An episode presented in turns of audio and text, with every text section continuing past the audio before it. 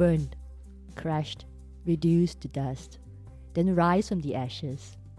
Hello, I'm Carol Gockel, confidence coach, speaker, author of the book Breakthrough with the legendary Les Brown. I'm a mom of two, a loving daughter, and a devoted wife. A modern woman can juggle life, work, and have it all. You too can have it all.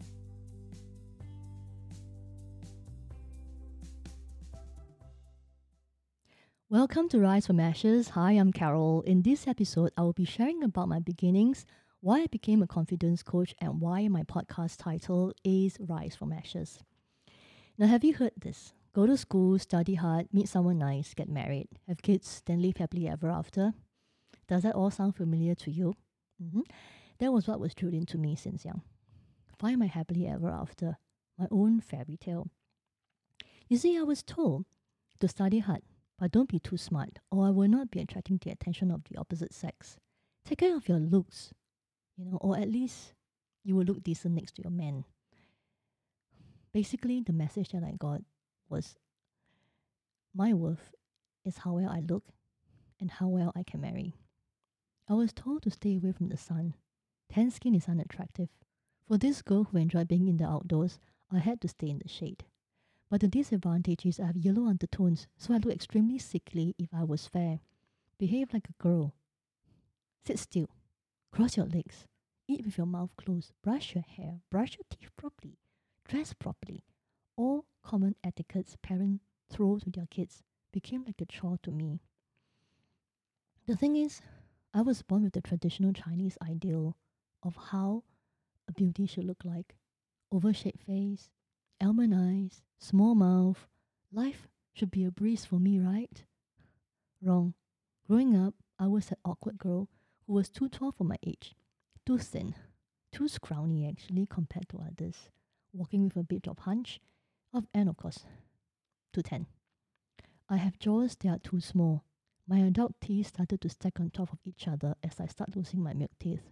Confidence level was at an all-time low. Reason? I stuck out like a sore thumb among my peers. You know what's funny? Thinking back, I thought I was beautiful as a young child. As far as I can remember, before the age of five or six, I didn't think it was any different from the girls around me. When people started telling me, um, why are you so tan? You're not Chinese? And then they gave me the look of disapproval of my skin tone after they found out that I am. My grandmother would say, You should eat more. You're too thin. Thin girls are ugly. My friends call me Bugs Bunny because my front teeth were sticking out so much I couldn't close my mouth properly. I was so conscious of myself, I started to shy away from people in order not to stand out. At the age of 15, my parents got me braces to fix my teeth. It was done at a time when my friends were getting attention from boys, and there I was, during the awkward teenage time, walking around with wires in my mouth. My friends started wearing makeup. I too tried. Because I was such a novice, I didn't know how to take care of my skin. I didn't take off my makeup properly and I slept in it. Then, of course, it's no surprise that I started getting acne. I was so conscious of my skin that I wore more makeup to try to cover the redness, which, of course, made my skin even worse. Big, painful, pus filled pimples peppered all over my cheeks. Has anyone told you not to pop your pimples, but you pop it anyway? yeah, me too. Therefore, the result was deep pitted scars on my face, like the surface of the moon, with craters on both my once smooth cheeks. What were left were angry, red, bloody holes. I was teased in school People called me names like pimple face, crater face, horse face. Because I was thin for my age, I was also called stick insect, sometimes praying mantis. From wanting to keep a low profile, I was garnering attention the wrong way.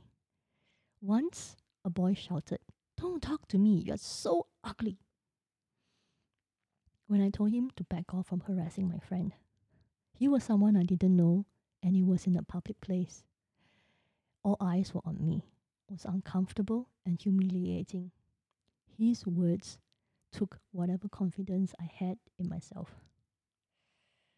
Then the bad choices began with boys.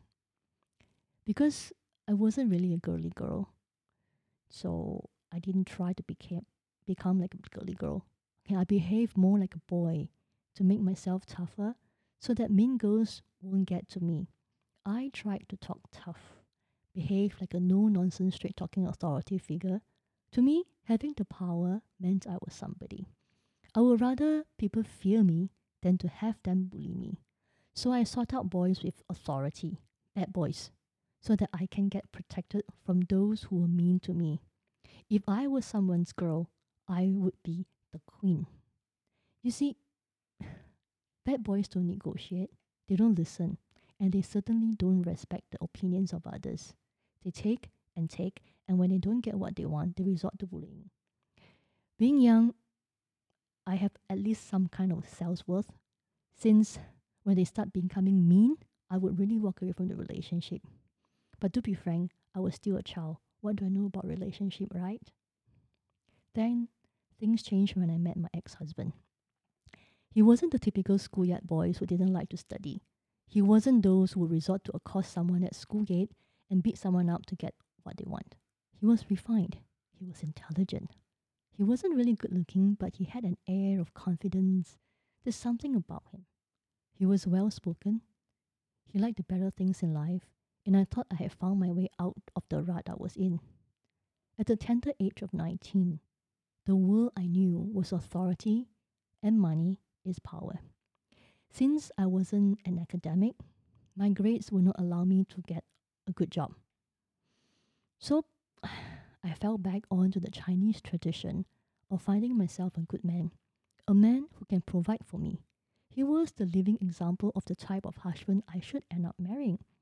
Shallow as it sounds right now, it made perfect sense to me. That's when my nightmare was slowly unfolding. He was better with words, so I never won an argument. Not that I must win at all costs.